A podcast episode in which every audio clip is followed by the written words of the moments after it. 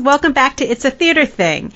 If you've joined us before, welcome back. If this is your first time listening, It's a Theater Thing is a podcast made for and by theater fans. I'm your host, Tracy Danoff, and as usual, I'm being joined by fellow theater fan Erin Carl. Hey, Erin. Well, hello there. Hey. So, this episode, we're discussing a couple of interesting topics. First, the connection between Disney and theater fans. Why do we love Disney so much? Is it the music? Is it the magic? Is it the princesses? Personally, for me, it's the princesses. And our second topic is one I'm personally excited about. It's awards season, y'all, and since Tony nominations are coming out in a few days, we're going to be giving our own predictions. This episode, we're really lucky to be joined by a special guest, Sami DeSocio. Hey, Sami. Hey. Hi, it's great to have you with us. Oh, thank you. It's awesome to be here. I met Sami several years ago because of our interest in theater, but the first thing that struck me about her was her love of Disney. I think she, I think Sami, you actually told me that you were still a Disney princess. I pretty much am. Yes. In my mind. Same, Sami, same. Aren't we all? Aren't we all? Although I'm kind of mad though, I have no talking animals that do my chores for me, and now that I have my own house, I'm like, where'd you guys go? I know my dogs do nothing. I stare at you like clean human. You're like, well, you're supposed to be helping me with this. really? So, Sami, let's start with you. What is it in the first place that drew you to Disney? I have been a Disney fan since I understood what Disney was. My mom has very embarrassing home videos of me dancing to Cinderella when I was about two and a half years old. Uh, it's yeah, it's always just been, you know, as a kid you grew up with cartoons and everything like that. But I think for me it was always the music. It was always, you know, the shiny dresses and you know the the the princes in the movies were always so sweet and everything and i kind of understood at like a kind of young age that like that's you know that's make believe but that at the same time that was something to like really aspire to their makeup always looked really nice like they they never looked like a hot mess um, so so I think it was really like uh, when I was little, it was the music, it was the cartoon itself, um, and, and as I got older, it became the story, and you know, still the music and still the everything else. And what about you, Erin? Because I know you like Disney. I do, yeah. Um, just the classic. I grew up in the '90s Renaissance, so uh, we were lucky enough. Um, my dad worked for the newspaper in St. Louis, the St. Louis Post Dispatch, and in the advertising section, and he was lucky enough to get tickets to a whole lot of crazy events around the city to kind of entice people to buy more advertisements in the paper. So he would sneak us in with him every once in a while if he had a ticket. And one of those was the uh, pre-showing of Pocahontas. Oh, Yeah, oh, oh yeah. Yeah, it was Oh. stunning. So it was at the Fabulous Fox Theater, which if you've ever been to St. Louis, it used to be a movie palace and that you could see why is the staging and everything. It was just so stunning and the movie was awesome. And I just remember walking out and it was just like, this is just so magical. And I think that kind of also connected me with the theatrical aspect of Disney. Hmm Yeah, I think that was really where I, the reason I became theatrical was because of Disney. I used to recreate being Cinderella and being Snow White. And I remember as a kid going to the movies in the movie theater and seeing Snow White. Now, I'm older than you guys, but not so old that I saw it the first time around. so, so don't get any crazy ideas. but I remember to, to show you how old I was. I guess I was probably a teenager when they opened Epcot. And at the time, I was like, I'm not interested in Epcot. We we went to Disney, and I'm like, I'm not interested in this. I want to see Cinderella. I want to see Snow White. And this was well before Beauty and the Beast and Pocahontas and you know all the cool movies that came out in the in the past what like 20 years. But Yeah. we are not the only theater fans that love Disney. I mean, to the point where BroadwayCon actually had a Disney sing along. So why do you think people connect so much to Disney? Disney, I mean, Disney changed the game when it came to Broadway. It really did. I think that the connection, you know, I know my very first Broadway show was Beauty and the Beast. Hmm. You know, back in 1990, blah, blah, blah, when they opened it at, not even the Lunt-Fontanne, they hadn't even opened at the Loot yet. They had, they were at another theater, and I can't remember where they transferred from, but it was Broadway, and I can't remember what theater it was, um, because they did not always live in that theater. But my, you know, it's, you know, it taps into Disney is a very powerful force. It taps into something that you know we all connect with, no matter where we are in the world, no matter what language we speak, no matter our financial status or political background. Disney is worldwide. Disney is something that we all connect with all the time. And I think that going to see, you know, say Aladdin on Broadway, it's like, even, especially for a little kid, you know, you see the cartoons and well, that's great. You're going to fall in love with the music, but to actually be able to watch Jasmine and Aladdin fly over the audience, that's something that a kid's not going to forget. You know, you could watch the movie a thousand times, but to see them physically in person is, is, you know, is something that you can't duplicate. Oh, you're so right. And Yeah. And I love what you said about it translating to so many different types of people. I was in London about three years ago, and it was so interesting to me when I would meet people, when they heard my American accent, one of the first things they asked me was, have you been to Florida? And I always say, yes, I've been to Florida. Have you been to Disney? And it really resonates with people all over the world. And you're right, there's nothing like it for a small child. I mean, it's, it is the magic. Mm-hmm. Yeah. Oh yes. Walt is known for saying that Disney itself was a show. As mm-hmm. soon as you pulled, like, as you're pulling into, before you even park, you're pulling into the parking lot. That's, mm-hmm. you're greeted by cast members, you're greeted by signs, you're greeted by the view. Mm-hmm. Um, and he really, really stressed that in all of his park workers.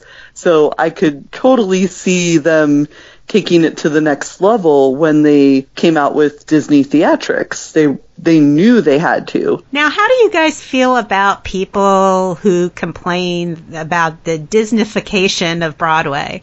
I personally don't have a problem with it. I think it added to the Broadway scene. I don't love everything that happens on Broadway these days, but I don't feel that Disney has played a you know a, a terrible role in the development of Broadway today. What do you guys think? Here's the thing about Disney, and I don't know how many people actually know this.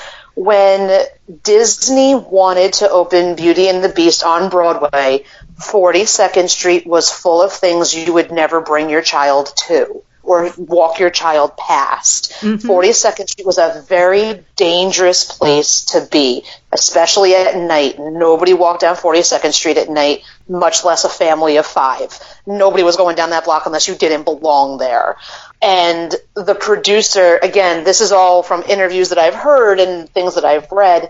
Disney at Disney went to, I want to say it was Giuliani. I really, I you know, check my dates and everything to find out who the person was in charge. But he went to them and went, look, we want to bring Beauty and the Beast to Broadway, but we can't. Not with the way this city looks, not with the way 42nd Street looks. And 42nd Street is the heart of the Broadway district. We can't do this. And the mayor or whoever wasn't the governor looked right at them and said, it will be gone. Wow. By the time you get here, it will be gone. And by the time Beauty and the Beast opened on Broadway, 42nd Street was clean and is what it is today. That was because of Disney. Because without Disney moving into the block, 42nd Street would still probably be a very dangerous place to be. It would not be built up. It would not be as commercial as it was. You know, it was full of triple X theaters and pimps and prostitution and drug dealers. That's what lived on 42nd Street before Disney. So Oh, while yeah. I understand people's kind of hesitation with Disney because you know let's let's be honest Disney if if it was a person it would have a black mastercard there would be no limit to what they could do so they you know you do see more Disney Broadway commercials than you say of Wicked or Beautiful or Phantom because they have the budget to do it so especially if you're not overly Disneyfied you're not going to want to see Aladdin's face a thousand times a day. You know so people i think it's just more of a oh my god i'm so tired of hearing about aladdin. Oh my god if i hear the lion king one more time i'm mm-hmm. going to like hurt myself. But what people don't understand is that without disney having come in in the first place half of these shows wouldn't have a home because it would have been too dangerous to do it. I I totally agree with you. Go ahead, Erin. Yeah, I, w- I was just going to agree too, because, and I, I want to say it was Giuliani if it wasn't the previous mayor, but I know in the in the 70s and in the 80s they started trying to clean out Times Square, and that's kind of when Mhm. everybody went down to 42nd and 8th, which again Mhm. pushed them into the theater district. Mhm. So yeah, I can uh, again. I 100% agree with you that Disney saved Broadway in that sense. oh yeah. Uh, I and I also have to say to people complaining about that, there's so much out there on Broadway, off Broadway, off off Broadway. There's a Mhm. show for everybody in Right. New York. If you don't particularly like that show, you don't have to go to it. Don't spend your money on that because then that's going to prove to them, hey, this concept doesn't work. Let's try something different. So Oh, yeah. yeah, I yeah, no, I don't believe and I don't fall for that. Oh my god, it's too Disneyfied. They obviously haven't seen any of the good shows out there now. Right. Well, it's interesting uh, because, as I said, I'm a little older than you guys. Um, and in my early 20s, early, early 20s, um, I, and I had gone to New York as a child with my mother, and rem- and that was probably the late 70s, early 80s, maybe. And I remember being scared. Looking, we took the bus in and looking out the window and actually being scared to get off the bus. Because, you know, I grew up in the suburbs of Washington, D.C. This was not something I was used to. And then when I was in my early 20s, a friend of mine and her, and her husband, they moved to New Jersey, and I went to visit them, and we drove into the city. And I remember Times Square looking the way Sami described with the triple X theaters and uh, some unsavory people hanging around. Mhm. And the next day we had tickets for Phantom. And I remember her husband insisting that he drive us up to the front of the theater. He was not going to let us walk even three steps because he was concerned about our safety back then. And even though at the time he said to me, well, you really don't have to worry too much because organized crime really runs Times Square and they don't like for tourists to get hurt, it was still an unsavory place. Uh-huh. And I'm I'm grateful to Disney, and I love Disney anyway, so I had no problem with them coming in. But right I'm grateful that they've cleaned up the area. Now, do I love all the characters in Times Square that bug you? No, I don't. But but I love being able to walk around there and walk around there at night and not feel uncomfortable. I've often actually told uh, people that I know because I live I live right outside of Washington D.C., so I'm about an hour outside of Baltimore, and I've had to go to Baltimore for different things, work-related things, and I feel safer walking around New York City than I do walking around Baltimore, which I think says a lot for what they've done for the city. mm-hmm. absolutely So, what do you guys see as the future of Disney in New York? Oh, if I say it out loud, it's going to happen, and not all my ideas are great. Let's not forget Tarzan happened. Right. and, as much as I, and as much as I love it, Aida happened. Like, oh, I love Aida. look, here's the thing about Aida, and this is a very, this is like the hush hush show of Disney because this was not a hit. Because mm-hmm. first of all, sorry to go off on a tangent, but Aida kind of bugs me a little bit. I love it to death, and I love Adam Pascal, and I love Heather Headley and Sherie Rene Scott. Like I love all of those lovely, lovely people that brought us this wonderful, wonderful show, and I love Elton John. But I'm always, I, for years since it opened, I have scratched my head what Disney saw in it because it was not a Disney show. It was not a Disney molded show, but it was it was just very interesting. So apart from that, what do I see happening in the future? They've already done Cinderella. They've already done Aladdin.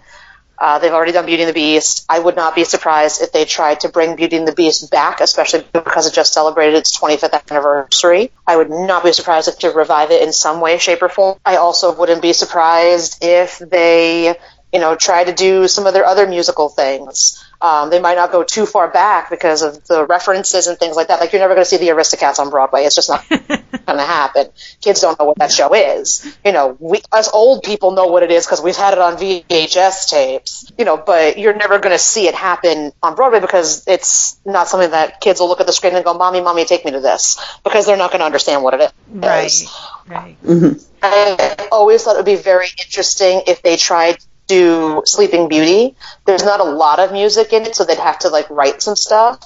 But the Disney park, I know Disneyland centers a lot of their stuff around Sleeping Beauty, so it's not something that's foreign to them to try to bring it to life. They would just have to tell the story correctly and not make it like a theme park show, unfortunately. Which right now that's kind of where she sits. It's more of a the theme parks, you know, the theme park show. You know, 75 minutes or less, and get them get to the next show. Um, so I wouldn't be surprised if they tried to tap into the princess, the, the princesses again, uh, just because they haven't touched one since Beauty and the Beast came out. They haven't tried to do any of their princess ones since Beauty and the Beast came out.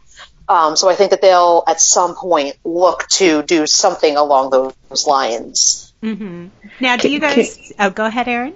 Can I recommend Tangled with Zachary Levi?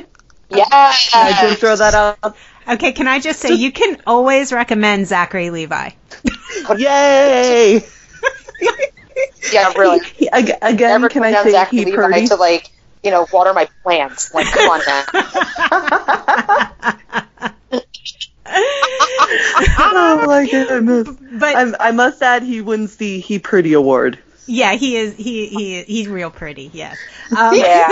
he was. I, as I mentioned on the, our last episode, he was sitting two rows in front of me at Hadestown, and it was a little distracting.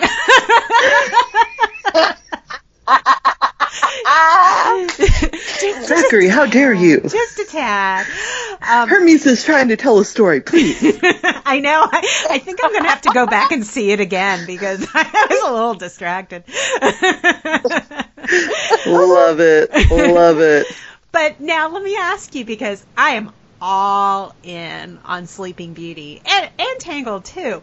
But with mm-hmm. Sleeping Beauty, because it's an older story, would you see them doing a rewrite? Because, you know, these days we've got some sort of more independent princesses. It's not so much the, you know, maiden fair waiting for someone to save her anymore. Right. I mean, I don't know if they would be able to, only because, you know, first of all, the story itself is over 100 years old. It's, I believe it's Hans Christian Andersen that came out with it mm-hmm. um, or one of the two big fairy tale authors came out with it. So you're already dealing with a story that's over 100 years old. And then you're going to, you know, then Disney got a hold of it. He liked it. He made it just like he did Little Mermaid. Um, and now that's more of the version that kids know. You know, when you go to Disney World, and I've been several times, and I love watching little kids like meet the characters because their eyes get all big, their entire bodies light up, and if they're like of the age that they don't speak, their entire body like flails. It's really funny. they get really excited to see the characters that they watch on TV. yes. I think because Disney is such a child oriented company almost when you break it down to the. I mean, obviously, like, you're not going to take a little kid to see a Marvel movie or a Star Wars movie or something along those lines, but when you break it down to like small children, say under the age of seven, they don't like change. They Mm-hmm. don't. Yeah. But if you show them Sleeping Beauty and Once Upon a Dream comes on and they know every word, they know every move, and then you don't replicate that on stage for them, you're going to lose them because they don't like it anymore. It's not what they're used to. It's not what they're used to hearing. It's not what they're used to seeing. And at the end of the day, these these shows, yes, they have to appeal to adults because they're the ones purchasing the tickets. But Sami, seven year old, has to be invested enough in the story to sit for two hours. If you're not going to give little seven year old Sami something that she remembers from the movie, she's not going to be invested in it because she's not going to care because who are these people?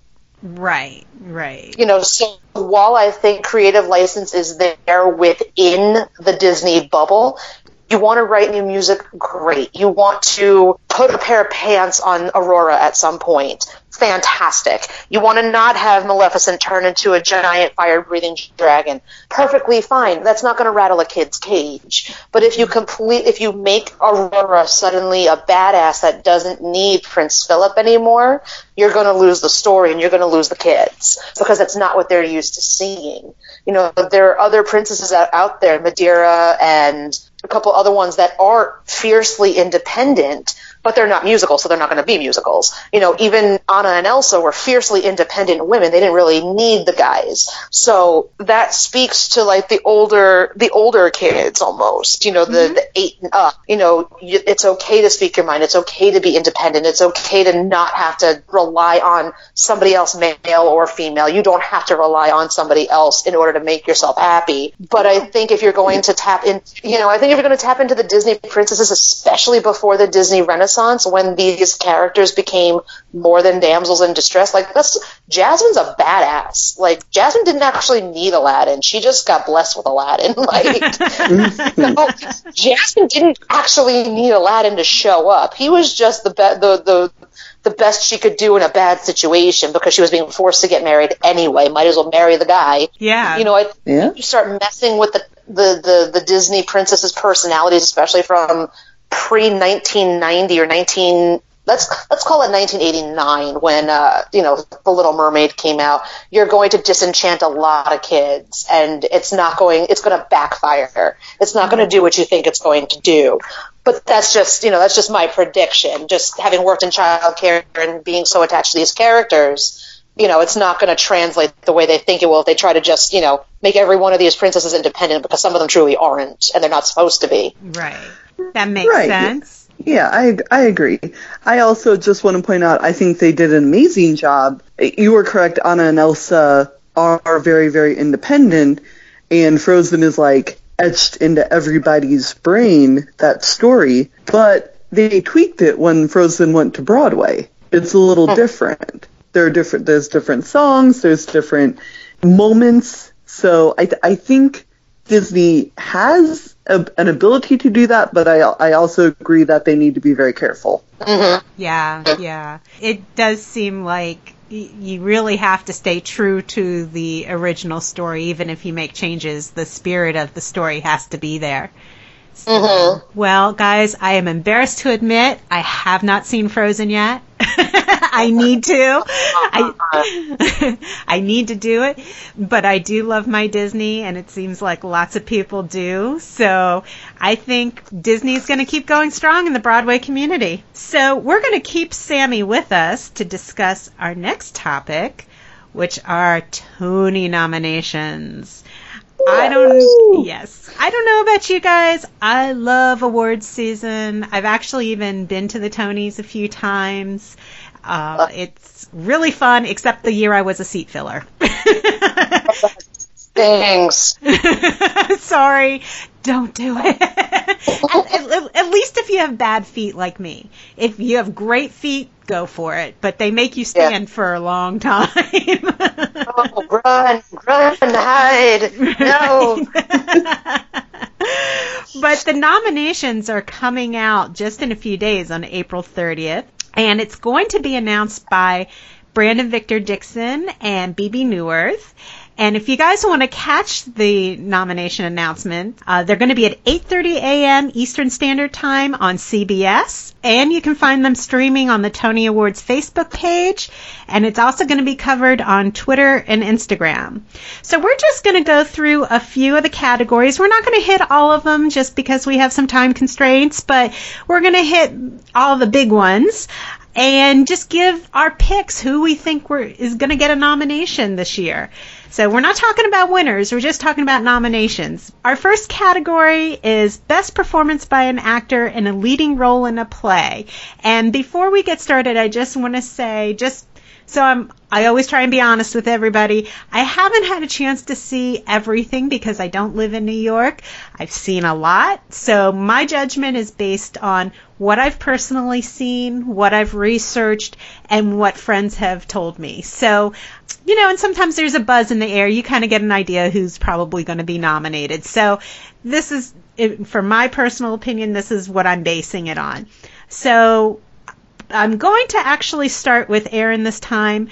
Best performance by an actor in a leading role in a play. Who do you think is going to be nominated? Uh, 100% Jeff Daniels for To Kill a Mockingbird. Mm-hmm. Yeah, yeah. That that I, that's one of the only plays that I've seen on Broadway uh, for this season, and I jaw dropped on the floor. I left it there while waiting for him at the stage door. It was so stunning, so powerful yeah, he he deserves the nomination definitely. Cool. And Sami, who do you think? Well, I have to agree with Jeff Daniels. I mean, anytime you do To Kill a Mockingbird, whoever plays that role has got to be a force of nature, and he definitely is. Um, but I also think that Bryan Cranston might have a chance. You know, he is another one that he is a force of nature when he comes on stage or comes on camera, and I think he carried Network very, very well. Um, so I think that he'll he'll definitely be nominated. I also think that I mean I know it's not is it open yet? I'm sorry, I'm actually on Broadway.com right now looking at what's open and what's award season makes my head spin and opening and closing days make my head spin. So, have we, we have opened yet. Look at that. I'm going to throw it out there. How about John Lithgow for playing Bill Clinton and Hillary oh, Clinton? You know what? That was one I did not think of. But yeah, I could totally mm-hmm. see that. I hear that he, I haven't seen it yet. I hear he's pretty good. I, that that he does a great job. Well, I have a list, y'all. Do do share, do I, share. Yeah. Yes, so please, please the audience. so I agree with you guys. I think Bryan Cranston definitely I think Jeff Daniels definitely. I'm actually a little nervous because they're going to be bringing To Kill a Mockingbird to DC, and I don't know who's going to be playing Atticus, and I'm really nervous about that. So I hope it's someone that can carry the torch. also, I did not get to see Choir Boy, but I have heard nothing but great things about Jeremy Pope. So it wouldn't surprise me if he kind of came out of left field and got a nomination. Tracy Letts, I hear, is fabulous in All My Sons. I also feel that Jim Parsons is going to get a nod for Boys in the Band. And mm-hmm. hate yep. to say it, listen, I have much love for Nathan Lane. Much love. But sometimes I feel like he gets nominated because he's Nathan Lane. yeah. Sorry. I Nathan. agree with you. Yeah. Yeah and I think he's going to get a nomination. I'd be shocked. Yeah. So those are my picks. So going on to best performance by an actress in a leading role in a play. Sami, let's start with you. Okay. I would be surprised if Keri Russell wasn't nominated. Uh, from what I understand, Burn This is one of those pieces that like you can't miss, and she gives a very different performance than people are used to seeing her in.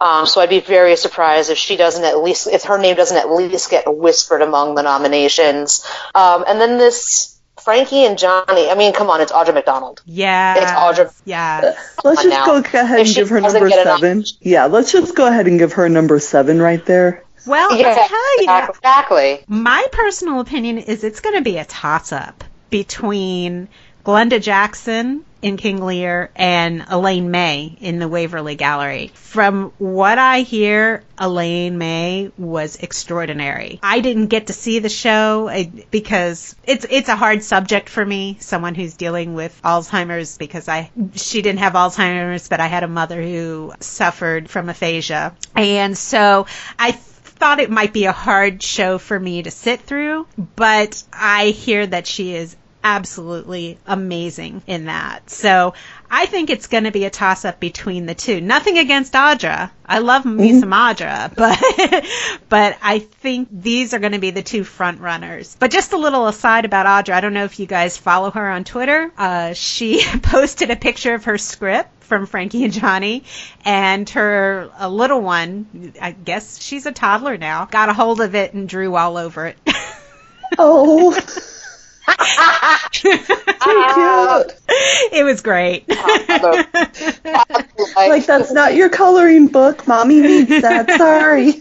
Could you imagine going to the director and just showing him the page? Be like, I need another one of these pages because. Right. right. Dear stage manager, can you print me out this page? Dear stage manager, here, here are some cookies. Please reprint this page. Please see attached but I also agree that Annette Bening will probably get a nomination, and also Laurie Metcalf for yeah, Hillary and Clinton. Absolutely, she just does no wrong. So mm-hmm. I think, and and also one name that really hasn't been mentioned in a while, Janet McTeer, who is in Bernhardt Hamlet. Uh, mm-hmm. I could see her getting a nod too. So, what do you think, Erin? It, it is the year of Shakespeare there with the with the Hamlet and now the King Lear there. King Lear, uh, yeah, yeah. Uh, I, w- I was I was leaning and making sure uh, Glenda Jackson got on that list. That was the one that I wanted to.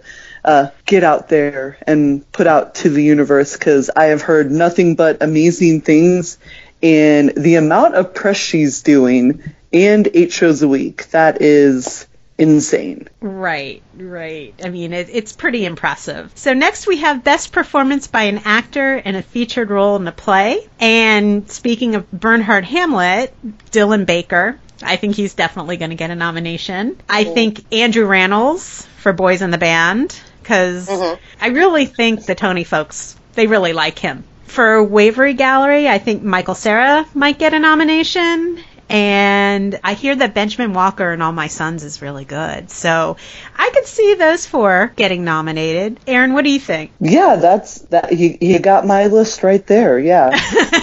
well, I knew I had Andrew Rannells. yeah. At the very yeah. least. yeah, he's he's a favorite. That's yeah, yeah. How about you, Sami? I mean, that entire cast of boys in the band. That's like let, let's talk about that. Like that's a hard show to start with. Yeah. So props to like all the guys that went through that show, never leaving the stage for more than a few minutes. Um, I, Zachary Quinto was in that, wasn't he? I think yes. that he would be.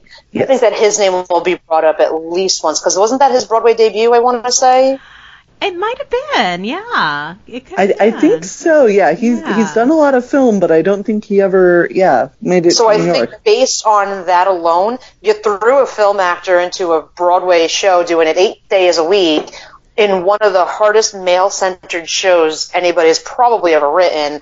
Um, I'd be very surprised if his name didn't come up. Right. I kind of wish that the Tonys did what the Olivier's do, which is have multiple people, you know, for one nomination. Like the musical Six, all six actresses were nominated for Best. Actress in a Musical. I would love to see something like that for Boys in the Band because I I think it's really deserved. But yeah, they they really don't because that was uh, a couple years ago for my personal favorite show, Deaf West Spring Awakening, when the nominations were coming out, they kind of even mentioned, okay, what if Moritz gets nominated? Is it going to be Daniel Durant and Alex Boniello, or is it just going to be Alex because he's the voice, but Daniel's really doing the acting? Right. So it's it it Tony's kind of needs to take a look at that.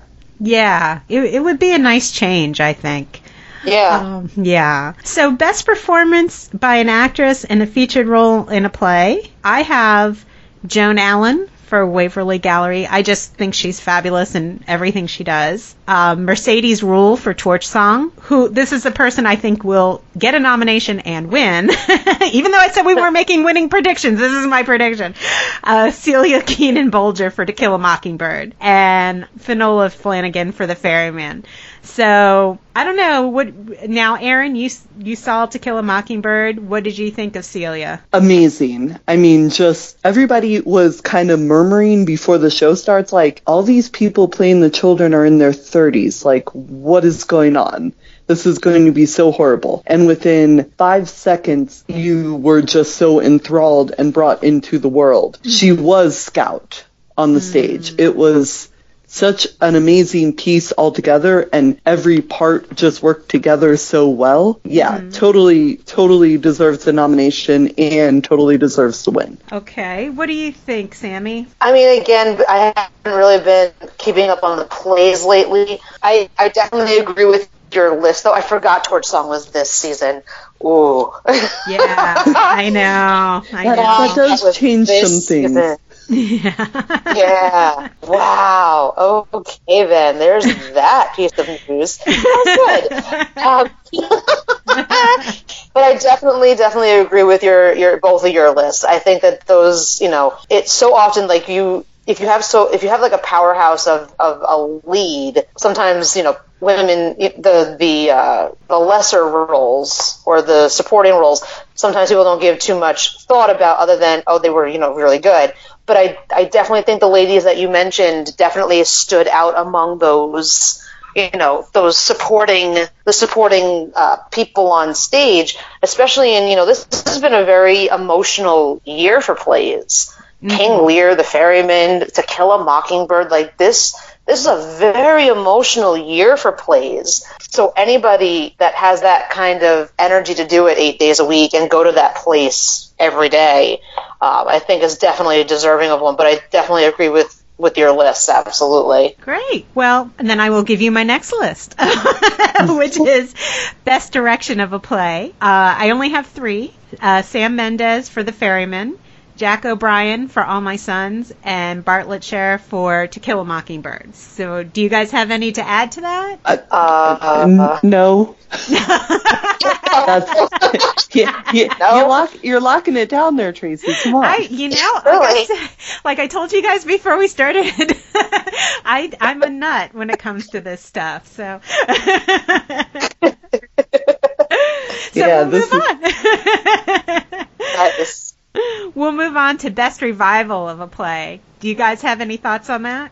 Best Uh, revival. Well, Uh, I can give you mine. Okay. Yeah, go go ahead. Boys in the Band, uh, Torch Song, and All My Sons. Those those were my picks. So it'll be interesting to see if they get nominated. So for best play, I have The Ferryman, Network, To Kill a Mockingbird, What the Constitution Means to Me, and Choir Boy. So I've been hearing a lot of good things about what the Constitution means to me. I don't know if she has the I don't know how to put it like there's not there's no like attention grabbing press out there about this play. You don't hear a whole lot about it. I mean it only recently opened. I think network is probably the sexier pick but mm-hmm. I think probably the real solid pick is to kill a mockingbird. What do you guys think? I think Boys in the Band or Torch Song. You know, Oh. especially with you know the, the changing landscape of of theater. You know, every so often theater subliminally gets an overhaul. You know, we saw it last year when they brought back the great work. You know, when they brought back Angels in America. You know, Right. and then after Angels in America closed, Torch Song opened right after that, and somewhere in the middle, Boys in the Band opened, giving the LGBT community a new voice on Broadway. You know, we all you know those of us that do theater we all we all know you know if you look at a broadway stage that's a musical you know you can count off the number of guys on stage that are part of that community. But i think that to see it on stage in play form after how long has it been since torch song was on broadway? 20 Uh, years? yeah something like that. You know, probably more. How long has it been right how long has it been since boys in the band was on broadway? Oh, and exactly. And it was one of those things where you know you had these characters that were dealing with the issues that these people would be dealing with today just on a completely different scale on a in a different time frame um, so i think that that's going to speak volumes to the committee. I think that'll i think those two um, you'll be hearing a lot more rumblings about those two and those actors and those directors as we get closer to the nominations and closer to Tony night. Even if they don't, even if cer- certain actors in those shows don't get nominated, I have a feeling that those two are going to be like front runner favorites. Those will be the ones that fans get mad about if they don't win anything. Right. Right. Yeah, I could see I, that. Yeah, I completely agree with you. And it would be interesting to see if this is where the Tony voters take it out on To Kill a Mockingbird for the whole Aaron Sorkin drama with the Right. Harper Lee estate and then with the other version and him suing all these community theaters that were putting on the other version. Yeah, j- but just so we um, get it clear, it actually wasn't Aaron Sorkin. It was um, the Harper Lee estate, uh, was it? no, no, it was uh, Scott Rudin. Ah, Yeah, okay. it was My Scott apologies. Rudin. Yeah, no, that's okay. It's I mean it's easy it's easy to make that mistake, but yeah, because he owns the rights. So yeah, he was he was putting out that edict that nobody else could do a version of To Kill a Mockingbird, which I think once the word got out, and I have to give a shout out to our editor and chief, uh, Chris Peterson from Onstage Blog. He's also the creator of Onstage Blog and the whole Onstage Blog network, but he was the one to speak out in the beginning and say, okay, if this is what's going to happen with To Kill a Mockingbird, we're going to ask for a boycott of all Scott Rudin produced shows and people it, it really did pick up some steam and then finally you know they made a compromise and they're allowing people to produce this particular form of To Kill a Mockingbird, but it was really hard. I think it was really hard on high schools who who just want to do, you know, a, a stage interpretation of a classic book, you know. Right, that had been around for years, and Yeah. many many have done before. So Yeah. yeah, So actually, you may be right. I mean, there may be a bit of a backlash because of that. I I did I- not think of that. I see them taking it out on the show in general, but still crediting the actors yeah. and the t- the technical people. right. Right. Yeah. You can't blame the actors and the tech crew for something that the producers got in the middle of. Right. Exactly. It's not fair. Right. okay, guys, moving on to musicals. Best performance of an actor in a leading role in a musical. Erin, what do you think? Okay, actor in a musical. Uh, that is. Hold on, I'm trying. I'm trying to find my list. Okay, I'll give you mine while you're looking. I have a whole list. I I have was a just list. skimming. I'm skimming, but yes, go ahead with your list. Um, okay, so Brooks Ashman, I can never say his name. Brooks Ashmanskas from the prom. I just thought he was he gave such a lovely performance. At first I was like, "Oh, this is sort of a stereotypical character," but as you get deeper into the show, you really see this character has heart. He played it with such nuance. I just I thought it was beautiful. I I loved him in this. My new Broadway boyfriend, Patrick Page. Uh, sorry, sorry guys. I know most people would say Reeve Carney. I'm older. It's Patrick Page. Um, so I'm sorry, but you know, look up the word smoldering. There's a picture. There's a picture of Patrick Page from Hadestown. And and I have to say, you know, they they announced the Outer Critics uh, nominations today, and he was not nominated, and I think it's a crime. He should have been nominated. Oh. He he was amazing. And Cutie Patootie, Reeve Carney, also is one of my picks, who who was nominated today for the Outer Critics, and he deserves it. I thought he was really good. Uh, actually, my husband, who is a musician, is one of the things he does when he's not doing his day job. He was incredibly impressed with Reeve Carney and just the range of his voice, uh, and I thought he was great.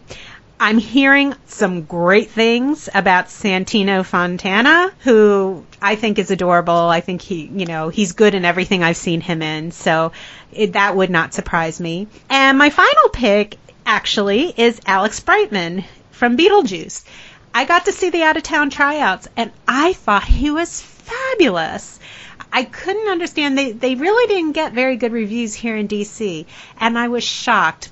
I, mean, it needed a little work when it was here, but it's such a fun show, and boy, does he work. I mean, eh, that man must lose like 10 pounds during the course of, that show every night. I mean, he really deserves a nod. But I have to say, I'm really, really pulling for Patrick or Brooks. So, what do you guys think? I think Alex Brightman in in a big bad way because the last time any of us saw him, he was playing Mr. Schneebly with Rock of not Rock of Ages. I always do this with School of Rock. right. You know, this is such a deviation from that. It's such a different character. And let's be honest, you know, anybody that's going to step into the shoes of Michael Keaton, you know, and he made that role so synonymous with himself that for an actor like Alex Brightman to go, I got this. Yeah. Let me do this. I got this. I can I can do this. And then just completely take this character. He's the same dude we've all known since the movie came out in the 80s or 90s, but he's just so much more sarcastic. oh yeah. he's got so many great one-liners and mm-hmm. Alex Brightman just doesn't break a sweat. He's just like, I got this. Mm-hmm. And he mm-hmm. completely embodies that character, heart and soul. And I, that is such a hard character in the first place um, that I think that he's, he's, if he doesn't get it, I'll be very, very upset. Um, mm-hmm. because come on now. yeah, I mean, and and you also have to think. I mean, what kind of? I, I know he's taking good care of himself, but boy, what kind of stress is he doing on his voice? Oh, I know. Yeah. I say this all the time. Every time I hear an actor, like, I call it throwing your voice because you're doing something your voice really shouldn't be doing. Mm-hmm. Um, I think that every time an actor or a singer has to throw their voice, my voice cringes for them. Mm-hmm. Um, so anybody that can keep that up for that long and not hurt themselves is like hero worship in my eyes. I also think that we're going to be very pleasantly surprised and hear Will Roland's name for Be More ah. Chill. Okay. Okay. Because here's a show that literally only exists because of fans. That's yes. the only reason that this show exists on Broadway at all. Because they had such a great out of town tryout here in New Jersey mm-hmm. that fans flocked to the theater. They flocked to Two River Theater in droves. I I remember they did one night at the Strand Theater in Lakewood, and a friend of mine had been playing that night in something else. We walked outside and there were Be More Chill fans outside waiting for this cast. This was off, off, off of Broadway in a regional theater in Lakewood, New Jersey. Nobody wow. had heard the show yet. But yet, here all these kids were, eight, 15 to 19 years old. These kids were all waiting. They were very disappointed when we came out the stage door and not the Be More Chill cast. And we're looking at one of them and I said, Who are you wait what are you waiting for? What is Be More Chill? they were like, Oh my god, you haven't heard? And I'm like, What? And I had to have these kids educate me with what Be More Chill was. They they targeted a certain age group. They mm. got that age group by the horns, and it was this age group that tweeted and went on message boards. And you know we're seeing the very first broadway show get to broadway because of a viral marketing campaign that the producers had nothing to do with. Yeah yeah. Pretty amazing. to do with. So and will Roland seems to be like the favorite of the group especially with the producer um, jen tepper. Mm-hmm. you know her, him, her being his best friend you know, he's all over her Instagram. She's all over his Instagram. This show is very unique in that it's very fan interactive because they're, you know, they know where they come from. And I think that the Academy is going to look at it and go, this show made history on its own just because of how it got here. You know, mm-hmm. and Will Roland seems to be the favorite of the cast in general. So I think that you'll definitely hear his name. May, may I present to you George Salazar? well, you know, I have him for uh, featured actor actually, but I could see, you know, he, he definitely deserves a nod. Yes, yeah, yeah. He and he he's getting nominated because yeah. that is the critics are kind of tearing the show apart. But mm-hmm. it seems to be Will and George that are like the lone standards. Right. Well, I'm going to be, you know, very honest here and say I saw Be More Chill. I didn't love it. I didn't dislike it, I think, as maybe as much as my husband did. but, but I didn't, I did not love it. But I appreciate several of the performances. And I have to admit, when I saw it, it took me a little while to warm up to Will Roland. But I loved him in Dear Evan Hansen, and I think by the end of the show, he was doing a great job. I don't know if maybe I saw him on an off day, but I would definitely support that nomination. Absolutely. Mhm. So they, Yeah. and they've all worked hard for it. And I, you know, even, even though that show's not my cup of tea, I respect what they've done with the show. So Right. it's pretty I- amazing. I think this is going to be another one. The the Tony voters are going to reward the show for the the fan base for mm-hmm. getting there, for supporting their fans, for having the fans support them so much. Yeah. So let's go on to a performance by an actress in a leading role in a musical. So again, one of my favorites, Beth Leavel for The Prom. I uh-huh. just thought she was great. Eva Noblezada for Hadestown. Kelly O'Hara for Kiss Me Kate. Just because I kind of think she's a given. I haven't seen the show, but and I love Kelly O'Hara. I would love to see her do something that's not a revival, to be honest. Yeah. but people love her. I think she's going to get nominated. Stephanie J. Block, I hear, is really great in the Cher Show, and people really seem to like her as well. And I really like Stephanie, and I excuse me if I'm mangling her name, Stephanie Hsu from Be More Chill. I just thought she was adorable in that show, and I loved how quirky her character was, and she just handled the whole thing so well. So, what do you guys think? Yeah, you got my list. That I have your list. you definitely have a lot of my picks. Um, but I also think that Sophia Anne Caruso for Lydia in Beetlejuice, you'll hear her name. Oh, yeah. Mhm. Yeah. Because I- again, here's I mean anybody that anybody in this cast, you know, you're stepping into shoes that are very very large.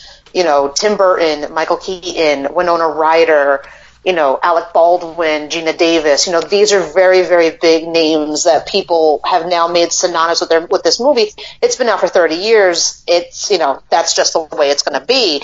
So I think that she was able to come into the role of Lydia and totally make it her own. You know, she's got the sharp wit that Winona Ryder had, but it's also, I want to say, almost like an updated version of Lydia. Mhm. Um, she is not as morose as Winona Ryder was. You know, I'm not saying that she's upbeat because it's Lydia and she's not supposed to be, but she's not nearly as morose. It was like when uh, Chris Rodriguez played Wednesday Addams in the Addams Family. It was still the same character, but there was a slight change to her that made her more relatable. And I think that she's done the same thing with Lydia for Beetlejuice. I agree with her, with you. I loved her mm-hmm. in Beetlejuice. I thought she did a fabulous job. And I have to tell you, I was so excited when I saw somebody cosplaying as Lydia at, at BroadwayCon this year. And she was the only one. and she Yeah, must have you- seen it in DC. Oh. you, you tap me on the shoulder and like, oh my god, oh my god, and I'm like, I, I don't know that cosplay. What's going on over here? It was very cool. so yeah. I'm all in on that one.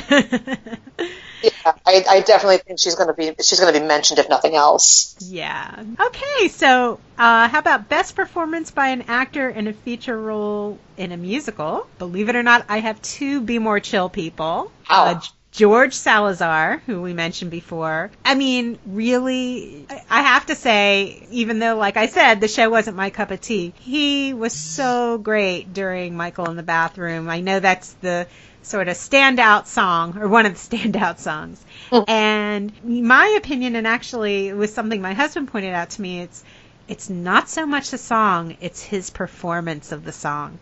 And he, mm. I think he's absolutely right. He just captures that whole feeling of being uncomfortable in this social situation. And I just thought he was terrific. Jason Tam, also in Be More Chill, who I just loved. I thought he was fun. I Um, love Jason Tam. Ah, he's great. He's great. And I would love to see him get get a nomination. He deserves it. Was Yeah. he nominated for If Then? I can't remember. I don't believe he was. I could be wrong, but I don't think he was. I I'd yeah, I don't think so. up. Yeah. Yeah, I didn't think Um, he was, but Yeah. André De Shields, who I thought was fabulous in Hadestown. I mean, he just has an aura about him. And the moment he walked out on stage, it was like he just captured that audience. He didn't let them go. He was exceptional. And Chris Sieber for the prom. I just enjoyed him. Thought he was fun. So. Oh yeah. Those- the adults in the prom have so much fun on stage. Oh, they yeah. really do. Yeah, It, it is hilarious. I love it. Yeah. Yeah. you guys have any to add to that list? I want to throw Rob McClure in here Oh, yeah, for playing Adam in Beetlejuice. I think that that's such a great character for him. Um, and I don't know if this would be considered supporting or, or whatever category we're on, but maybe Adam Dannheisser for playing Charles. Because that's a very interesting role. Uh huh. That is. I, yeah, I could see him getting a featured uh, actor nomination for that. Yeah, Yeah. he was he was very good. Yeah, um, and I've I've loved his work since he was in Rock of Ages. I thought he did. You know, I've been waiting for him to come back. I have been waiting for this man to come back since he left Rock of Ages. Don't you love that? Like you you you really get into an actor and then they disappear for years and years and then they show up. It's so exciting. Yeah, it re- as soon as I saw his name come across the cast list, I'm like, don't don't toy with me now. Don't mess with me now. don't mess with my musical theater loving heart. Don't do that. And then when his cast, when his name stayed on the cast list, I'm like, oh my god, they're going to keep him. I probably got more excited about that than I probably should have. no, it's total. It's totally legit. It's cool. Um, Right? right. So speaking of Beetlejuice, Leslie Kritzer is actually one of my picks for uh, actress in a featured role in a musical. I thought she was amazing. She was hilarious. Unless her role has changed a lot from DC, because I haven't seen it in New York yet, she was stealing the show left and right. I mean, she was really great. She's definitely up there on my list. Also, another Be More Chill person, Lauren Marcus. I thought she was great. Amber Gray, who I loved in Hadestown. I mean, she just, I don't know. She's, she's got a way about her. She's just amazing and re- kind of remind me a little bit, like she had this Billie Holiday vibe going on, which I really loved. And pretty amazing that she's like, gave birth nine months ago and she's up there doing that. Um, now, I did not get to see Head Over Heels, but I have heard her sing, and I heard that Bonnie Milligan was amazing in Head Over Heels. Did any of you guys get to see her? I didn't, but I would like to add then Jeremy Kushnier to to our list then, because I think Oh, he, okay. from I forgot that was this season. From the videos that I've seen, and I follow, I've I've followed him forever. I've been following him for years because he did Rent, and I'm such a Rent head um, that the minute I found out he had one, I like, you know, insta stalked him for a little while to find out what he was up to. Because another one that disappeared off the face of the planet, and I hadn't heard from forever. So when he started doing Head Over Heels, I threw myself into Head Over Heels, and I saw some of the. It wasn't bootleg footage. I don't want people to think that's what I was watching. I was watching all the promotional stuff, um, and from what I saw, he did such an amazing job. So I do want to throw his name on there. Um, but from the clips that I saw of it, I do absolutely agree with you with her though too. Yeah, yeah, I hear she's great. How about you, Erin? Did you get to see Head Over Heels? I did not get to see Head Over Heels. It was on my wish list, but I just didn't make it back to the city in time. Ah, well, I know you saw this one, Caitlin Kinnunen for the prom. I thought she w- she just did a lovely job, um, and she's you know she's so young and she just handled that role so well. And also, I added Julie Halston from Tootsie, even though I haven't seen Tootsie yet. I love Julie Halston. I think she is hilarious. And it wouldn't surprise me because she's been around for so long if they just, you know, gave her a nomination. So, and, and getting back to Jeremy Kushnier, I agree with you. yeah. I remember years and years ago, uh, I saw him, and I wish I could remember the name of the show. It never went anywhere. It was a show done at a regional theater out here, Signature Theater, and it took place during Nazi Germany, and he was a dancer. Oh. Do you Oh. know what show I'm talking about? Oh, and he was yeah, and he was he was in a circus and he had a top hat. No, no. No, I'm thinking No. of something different then because I remember he did something in between that. Then okay, never mind. Yeah. I got excited. I thought. I was. Yeah. and I thought he was terrific. And then I saw him in Jersey Boys in Las Vegas. And I got so excited because, uh, you know, of all places, I didn't expect to see him in Las Vegas, and there he was. Um, but, but I think he's he's terrific too, and we need to see more of him. He's another one we need to see more of. So, okay, best book of a musical. What do you guys think? I think Be More Chill definitely has potential, um, especially because it does relate to kids on a, a kind of deeper level. I feel that's why adults really don't get into Be More Chill, is because it really is geared towards a certain age group. So I think that that, you know, that'll definitely have at least honorable mention. I think, again, Beetlejuice, absolutely. Not Pretty Woman. Not Pretty Woman. Um, Yeah. I think we're all going to be pleasantly surprised with "Ain't Too Proud." I think Ah. that I think that might get a book nom only mm-hmm. because I mean every time something comes up in the vein of Motown, they they you know history shows they do get at least a nom for the book, especially if you're talking about something as pop cultured as The Temptations you know, even if there's not a real deep story to it, the Temptations of the Temptations it speaks to an entire generation. So I think that they'll they'll definitely get something out of out of them. Either the book or one of the actors will definitely get something just because it's you know just because of the subject. Do you have anything to add, Erin? Uh, I'm gonna go with the prom and then uh, Hadestown. Yeah, those were those were my picks as well. I think all of the ones mentioned are probably going to get a nom. They should. Okay, best score. I know what my pick is. I'm gonna choose my children. I don't even have children. It's just so underhanded. I know. that ain't right. I wasn't ready for the that that escalated quickly. I know. I'm sorry. That's okay. That's okay. um, okay. well, I think Hadestown is going to get it, hmm and probably be more chill. So, Yeah. hmm So, what do you I- guys think? I think it's gonna be a battle royale between those two. Mm, I think if the others get nominated, they're gonna kind of be pushed back to the side because Joe is the underdog and he's the new kid and everybody's excited. And I, I am gonna butcher her name, Annalise for Hades Yeah. Town. oh, oh, Anais. Anais, Anais. Mitchell. Yeah. Yeah.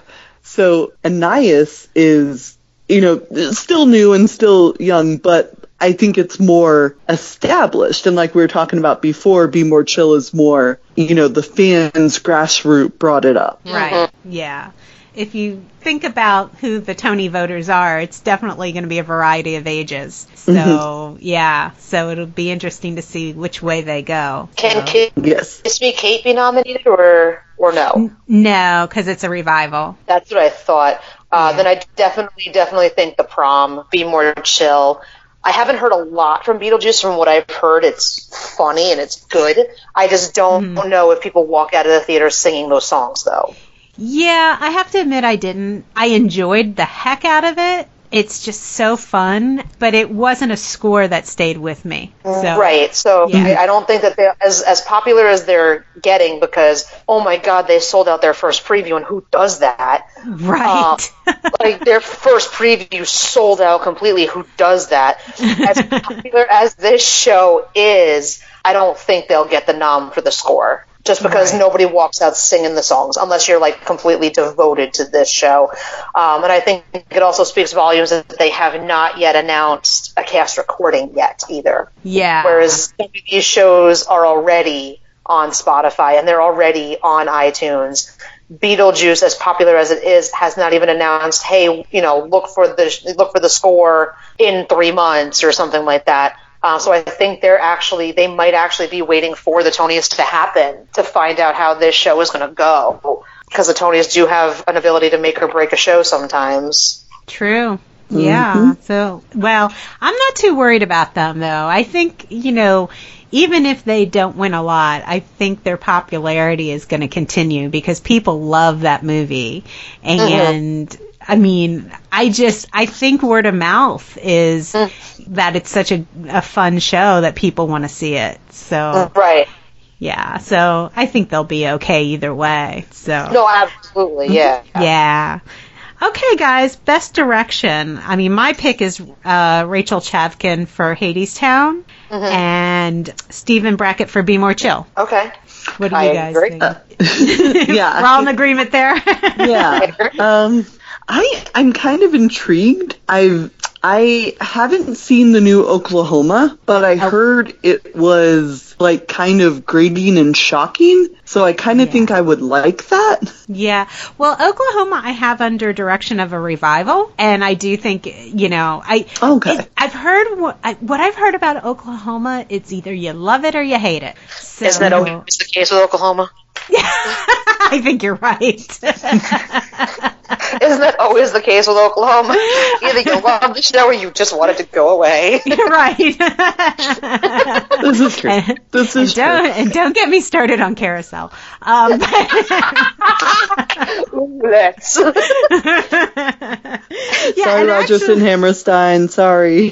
They're they're rolling right now. We're all going to the theater hell.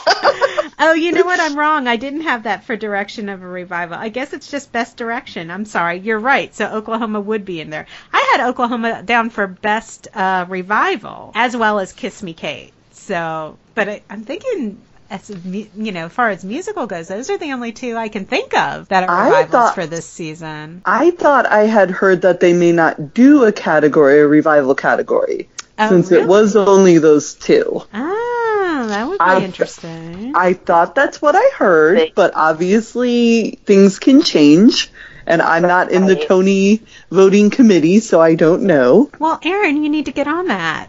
I know. Who do I call? I know. Really, you're letting us down here. Come on, sister. Shock! I am shocked. Okay, so I've saved the best for last, guys. Best musical. stop it. Oh, let the debates begin. Stop it. I've got Be More Chill, Beetlejuice, and Hadestown. Okay. Um, I think the prom will definitely be in there somewhere. Ah, well, that would make me happy. Yeah, because again, here's another musical that you know, to, you know, it's it's speaking to a specific audience. You know, the the ones they're really trying to come out. I've I've noticed this over the past couple of years. They're really trying to come out now with shows, and it's always these new playwrights, and I'm so happy for it. They always mm. come out with shows that are geared towards a specific audience, and that audience is high school, and I mm. love it It's because great. now you're bringing all into theater. Yeah, because a 16 year old's not going to see My Fair Lady. They're not going to see Tootsie. You know, cultural reference for them. But the prom, where everybody's awkward and nobody really knows what in the world they're doing, that speaks volumes. Shows like Dear Evan Hansen and, and Be More Chill, you know, like the awkward teenage years are finally getting a voice. So I definitely think you'll see the prom get nominated. Absolutely. Well, that that would make me happy. Not that the Tony Award Committee is trying to make me happy, although they should. Um, but but but that would make me happy because I think they deserve it. And I I'm really. Do you ever get worried about a show? like you're like, oh no, this show might close. That's how I feel about the prom. Uh-huh. I just want it to keep going on, and I and I worry about them. So I would love to see them get a little shot in the arm. I, What I would Erin? also love the shot in the arm, but I'm also super excited about the Ryan Murphy movie and now the newly announced uh, young adult novelization of the play. Right? Yeah. So that the both of those are coming out for the prom. So I, I the prom is going to live on. Yeah. Well, very cool, you guys. Thank you for all your input. Those were our picks for the Tony nominations. Again, we're going to hear those on the 30th, so stay tuned. We'll come back and we'll talk about who our picks will be for the winners. So I'd like to thank Sami for joining us today. I uh, really appreciate you, your input. And um, one thing that I want to mention about Sami is she is not just a theater fan. She is also a playwright. Yes. So, and and she recently had a play in New Jersey called Listen. And Sami, are you doing anything new? Anything you want to plug with us today? Oh, I get to plug. I love You get to- shameless plug. Yes. I love plugs. Yes. so listen ran for six shows. We sold out four. So I'm hoping to bring it to the city at some point, hopefully in the next year. Um, I just the other day started working on a new show called Mr. Universe, where this woman goes on bad date after bad date after bad date, and she finally looks at, you know, I, as we all do, universe, send me the perfect guy, and then this guy knocks on her door, Ah. and she starts dating him, and every, you know, it's one of those things where every time she like asks the universe for something or thinks that she wants something, he mysteriously has it. You know, like she has a three date policy, so if you don't pass her three dates, she dumps you or she ghosts you. Ah. So she goes to ghost this guy, and he goes, "Wait, I got us concert tickets to that concert you really wanted to see, but it's totally sold out." and every time she thinks she wants something, and every time she asks the universe or something, he just mysteriously has it or has done it for her. And you, you know, you find I don't, I don't know if he's going to tell her that he's the universe or not, but you, through the course of events, figure out that this guy is actually the universe. And you know, it's one of those things you can't always get what you want because then you'll become miserable because then you won't want anything. that sounds so fun. Yeah, uh-huh. that And, you know- that sounds so good. So. Yes.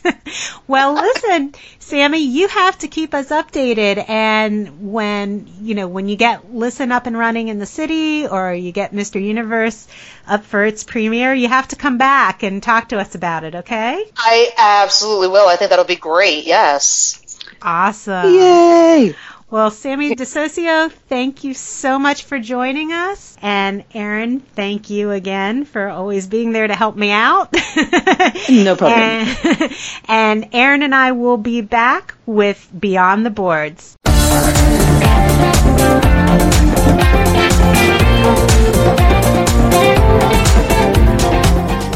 Welcome back, guys. We're now doing our segment called Beyond the Boards. This is a segment where we talk about things that are Broadway adjacent. It could be a CD signing or a book reading or, you know, anything having to do with Broadway. So, Erin, I'm going to hand it over to you. What do you have to share with us? Well, the big news in St. Louis land is the Muni announcing its principal casting for the 101st season. Definitely check out muni.org for all the details, but some of my favorite highlights are for the show Kinky Boots. They have Graham Scott Fleming as Charlie, J. Harrison Ghee for Lola, and fan favorite Taylor Louderman for Lauren. She is a St. Louis, uh, Bourbon, Missouri native, and uh, every time she comes back to the Muni, it's lightning. It's fireworks. Lovely. It's amazing. For Cinderella, we have such amazing actresses as Ashley Brown and Vicki Lewis will be gracing the Muni stage, and Matilda, Will Swenson, and Ann Harada will be there. Oh, yay. I love Ann. Love, love her from back to the Seussical days. Yeah, she is amazing. She's been on a few Muni, uh, Muni stages, and this is, yeah, I cannot wait to see. Um, she's going to be Mrs. Wormstail, or sorry, Wormwood, and uh, Will is going to be Mrs. Turchblaut. So this is, oh, so exciting. Fun, fun. Well, I have a few things to share this time around. First of all, speaking of kinky boots, Cyndi Lauper will be performing at the New York Pops on April 29th at their gala tribute. That's actually in her honor. The gala is called Hat Full of Stars, Songs of Cyndi Lauper, and she'll be joined by Annaleigh Ashford, Boy George, Bridget Everett, Lena Hall, Nona Hendryx, Carly Rae Jepsen, Ingrid Michaelson, Alex Newell, and Stark Sands. And they'll be performing her hits from Broadway and popular music. Also, 20 participants from the New York Pops Kids on Stage program will be performing with them. The concert will also honor Ken Lowe, the founder of Scripps Networks and Discovery Board member. The show time is at 7 p.m. and you can grab tickets at newyorkpops.org. Now, I have to tell you, if you've been listening, you know that right now I'm kind of obsessed with Hadestown. And I am so excited about this news. This is There- brand new information. What are you talking about? Brand new, brand new information. Uh, Hadestown is going to release an original cast album on June 7th. Yay! And yay! I'm so excited because up until now I've just been listening to the off Broadway production, which is fabulous, but I'm so excited to hear this Broadway cast. And it's going to be available on all major digital and streaming platforms. Also, a two CD recording will arrive in stores at a later date. Also, uh, one of my favorites, Paulo Szot, who sang like a dream in South Pacific, will be at Feinstein's 54 Below from May 9th to the 11th. And tickets can be found at 54below.com. Finally, if you've been keeping up with our Fosse Verdon recaps or been, just been watching the limited series, you'll be interested in this piece of news.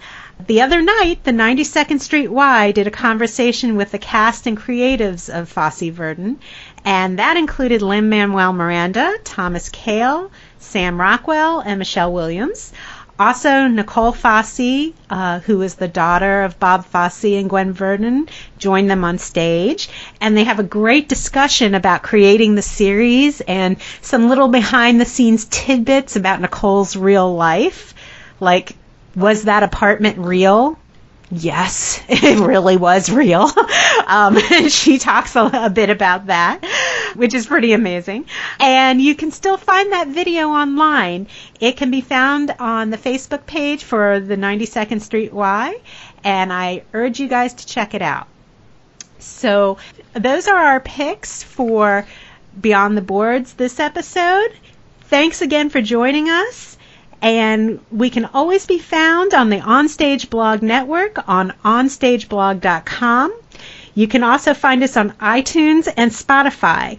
And when you're looking for us, be sure to search Onstage Blog Network. Onstage is all one word. If you would like to communicate with us, you can email us at theaterthing at gmail.com. You can also find us on Facebook at It's a Theater Thing, and our Twitter handle is at Theater Thing. Let us know what you think of the Tony nominations. We want to hear what you have to say. We'd also love to hear what you think of our predictions. You know, were we totally off the mark or do you guys agree with us? We would love to hear from you. So until then, see you next time.